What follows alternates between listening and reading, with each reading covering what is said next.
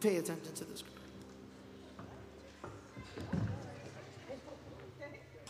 In those days, a decree went out from Caesar Augustus to conduct a census of the Roman world.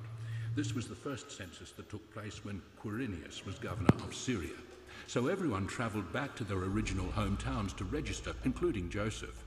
He went up from Nazareth in Galilee to the city of David, which is called Bethlehem in Judea, because he was from David's family line. He took Mary, his fiancée, with him to be registered, and she was pregnant. And while they were there in Bethlehem, the time came for her to have the baby, and she gave birth to her firstborn son. And because there was no room for them in the inn, she wrapped him in strips of cloth and used an animal food trough for his cradle. In that part of the country, there were shepherds who stayed out in the fields at night to keep guard over their flock. Without warning, one of the Lord's angels appeared to them, and the blinding brilliance of the Lord shone all around them. They were terrified. But the angel said to them, Do not be afraid. Listen, I am here to bring you news of great joy, which is for all the people. Today, a Savior has been born to you in the city of David. He is Christ the Lord. And this will be the sign for you. You will find a child wrapped up in strips of cloth and lying in a food trough. Suddenly there appeared with the angel a vast company of the heavenly armies, praising God and saying, Glory to God in the highest, and peace on earth among those with whom he is pleased. After the angels had left them and gone back to heaven, the shepherds said to each other, Come on, let's go into Bethlehem and see this thing that has taken place, which the Lord has made known to us. And they went quickly and discovered Mary and Joseph and the baby lying in a food trough. When they saw this, they revealed the message that had been told to them about this child, and everyone who heard it was amazed at what the shepherds said. Mary treasured all these things and thought them over in her heart. The shepherds went back, glorifying and praising God for everything they had heard and seen, which had happened just as they had been told.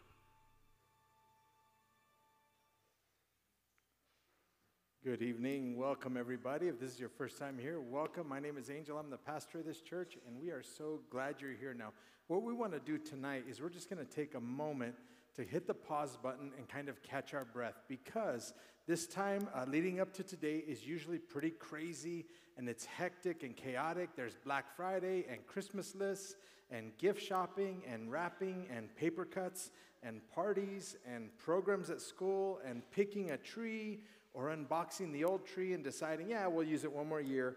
Uh, then the kids have finals, and the kids are home on break, and we have Christmas dinner, and families coming over, and we've got to visit Santa, and there's elves on shelves, and then we're trying to find some new lights to look at ever since the Greeley Griswolds retired. And let's have a moment of silence for the Greeley Griswold house that we all miss. Yes, all right. And then we've got to make it to Christmas Eve service, and which one are we going to? And you guys are smart because this morning was bananas. It was so packed, and the last service was pretty full, but you guys got the good one. So I'm glad you're here. Also, before I, I keep going, uh, next Sunday, if you come to church, uh, you're going to be the only person here because we always take the last Sunday of the year and we go online only. So it's a break for all of our dream teamers and our volunteers. So if you get here next Sunday, you're going to think that Jesus has returned, the rapture happened, he left you behind, and you're all by yourself, okay? So enjoy this, the day next week, and we will see you in two weeks. Uh, but but before, we, before we talk about anything else, I just want to take one deep breath. So on the count of three, we're all going to take a deep breath because we made it. Ready? One, two, three. Look at your neighbor and say, We made it. So, whatever's left to do, it's not going to happen because it's too late, all right? So, if you got to order something, just um, get them a gift card, all right? It's, it's over. But we're just hitting the pause button so we can refocus our attention on a baby in a manger. Now, uh, my, my prayer for you, and I want to be very upfront about that, is that throughout this week I've been praying that at some point in this service that you would experience a moment when you know God is here. Because God is here, and He did come and He's here with us right now. I don't think you're here by accident. I believe God brought you here just so He could slow you down and still your heart and share some things with you. So, over the last four weeks, we've been looking at different interactions that people had with angels leading up to the birth of Christ. And today we're going to look at the last one. We're going to look at the interaction that the shepherds had with the angels. Now, these were the first people to hear the announcement of Jesus' birth. This group of shepherds who were out in the field at night with their sheep. Let's look at the story. And there were shepherds living out in the fields nearby, keeping watch over their flocks at night. An angel of the Lord appeared to them, and the glory of the Lord shone around them, and they were terrified. But the angel said to them, Do not be afraid. I bring you good news that will cause great joy for all the people. Today, in the town of David, a Savior has been born to you. He is the Messiah, the Lord. They open up with, Do not be afraid. Now, I know there's probably some people here that like watching scary movies. You like being afraid. Raise your hand if you're a scary movies person. What's wrong with you? What are you missing? So I hate being afraid. I, I don't watch scary movies. We don't do any of that stuff. I just hate it. And a few years ago, we went to Madame Tussauds Wax Museum in New York City. If you've ever been to one of those, you get to like stand next to a wax figure of Cher or Michael Jordan or The Rock and take pictures. Well, there was this hallway, and it, it was like scary movies. And we were with, it was my wife and I, Diane, and, and another couple. And they're like, let's go. And I'm like, nah, I'm good. You guys go ahead. I'm going to get a hot dog at the snack bar. I'll wait for you. They're like, no, come on, come on, come on. So I was like, all right, I get, I get peer pressured real easy. All right, so I go, it was us four, and this random lady joined us as our, our group. She just kind of joined along with us. So we're walking through. We walk in, it's dark, there's smoke, there's this broken TV playing the theme from Freddy Krueger Nightmare.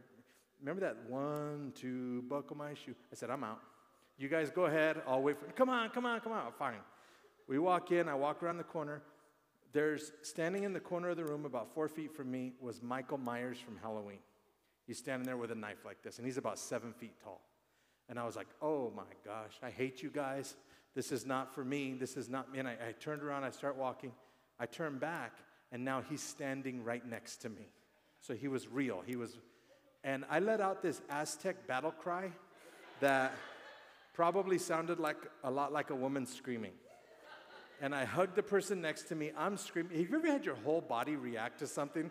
My whole body's shaking. I'm screaming. I'm looking up. I look, and it was random lady from our. She, we were hugging each other, screaming like, "I hate being afraid." But we live in a time when when it's not just that kind of funny stuff that we're afraid of, but there's some very real things happening in the world that make us sometimes afraid. And the angels knew this. And so they came to tell those guys, the shepherds, do not be afraid. And they came to tell us, don't be afraid. I'm bringing you good news. Jesus is now going to be born, and everything is going to be different. So this, this let, let, let's now the, the, other, the other thing that this is, is this is kind of like the birth announcement that God is putting out. It's like the gender reveal. Have you seen those gender reveal parties where they, they make a cake and it's blue or pink or there's balloons or whatever. Like when, when my kids were born, we didn't, there was, that wasn't a thing. And so the gender reveal was we would hold them up and go, look, it's, you know what I mean? Like that was, it's a boy, it's a, that, that's how we did the gender you know. But I found these videos uh, of people doing these gender reveal parties. Now, before we watch it, you need to know everybody was okay, all right? Nobody got hurt, all right? Let's watch.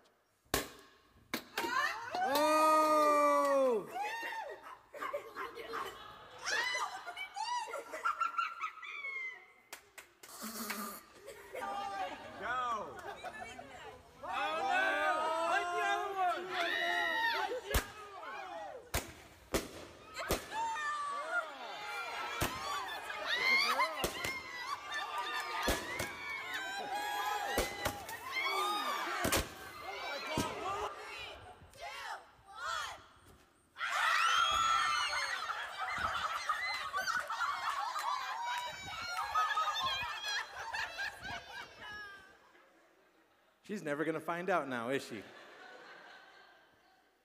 It's an exciting moment when you announce that a baby's going to be born. And God was excited to announce the birth of his son, too.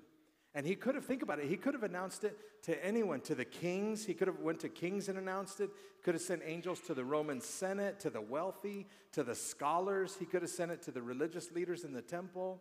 He could have just called a press conference with TMZ. He could have done anything he wanted. And instead, he calls these shepherds. Now, everything in the Bible is written for, with a message for us today, and God is teaching us something even with who he called first. Shepherds were considered the bottom rung of the social ladder of that time. So they, were, they hung out with sheep all day, they, they slept outside in the elements, they smelled. And so nobody wanted to be around shepherds because they were just so raw and rough. Uh, a few years ago, I was working on a retaining wall in our yard, and I worked outside all day, and I came inside, and Diana was like, What is that smell? I said, That's the smell of Mexican machismo right there. She said, Well, you better go wash it off if you want to get close to me. She and I, to be honest, I didn't want to be close to me because it was it was bad. Have you ever been around someone like like maybe your kid gets out of basketball practice and you're like, holy smokes, you're riding in the back of the truck. You know what I mean? That's what these guys were like. They were they were pushed out of society. They were uh, nobody really wanted to be. With they had no social standing. They weren't really welcome anywhere. According to Jewish law and tradition, they were considered unclean so, because they were around sheep, so they couldn't even go to church. And then the, these guys who lived on the fringes of society physically and emotionally separated from everyone else, pushed away from everyone, this is who God tells first. And I think this is why he did it. I think he did it because the birth of Jesus was planned to bring those who were far from God back home again. So God reaches to the very fringes of society and he starts there to announce the birth of his son. And you and I are like those shepherds. We're far from God too because we have sinned. We have this condition where we have sinned. The Bible calls sin, it's basically willful rebellion against what we know is right. Every one of us has sinned. Let me, let me illustrate this. If you're a parent, how many of are parents? Raise your hand. Some of you guys like, I don't know if it's mine. Okay, well, that's a different, all right? Just, just for the sake of the, we're, okay, so you're a parent. Uh, let me ask you, if you're a parent, did you have to teach your kids to be bad? Or did you have to teach them to be good? You had to teach them to be good, didn't you? Because they figured out bad all by themselves. Do you remember the first time your kid lied to you? Were you outside? No. And they're covered in mud and grass. No, I wasn't. Who taught him that? Nobody. They just knew how to do that because of the sin nature in all of us. Every one of us is far from God. And so the angel says, I'm bringing good news for everyone far from God. And then he leads with, This is going to cause great joy for all the people. Of all the different things he could have led with, he leads with joy. He could have said, I bring good news that's going to cause great holiness for the people, or great prosperity for the people, or great wealth, or great health, or great wisdom, or love, or peace. But he doesn't do any of that. He leads with joy. And this is the time of year when we're all kind of chasing joy. It's a theme of the year. We sing about it, it's on Christmas cards. We're all trying to achieve it. So, tomorrow we're going to hopefully experience some joy when the kids open their right presents and we make the right food and we gather with the right people. But honestly, even though we work so hard on all this joy stuff, sometimes it, it ends up just like that. You know what I mean? Like it just, all the work we've done and it ends up just kind of falling apart. And most people, when we talk about joy, they don't necessarily associate God and joy or church and joy. When I look what Psalm says about going to the house of the Lord or to church. It says, I was glad when they said unto me, Let us go to the house of the Lord. Now, when I was a kid, we would only go to church a couple times a year. And when they said, Hey, we're going to church, I was not glad when they said, Let's go to the house.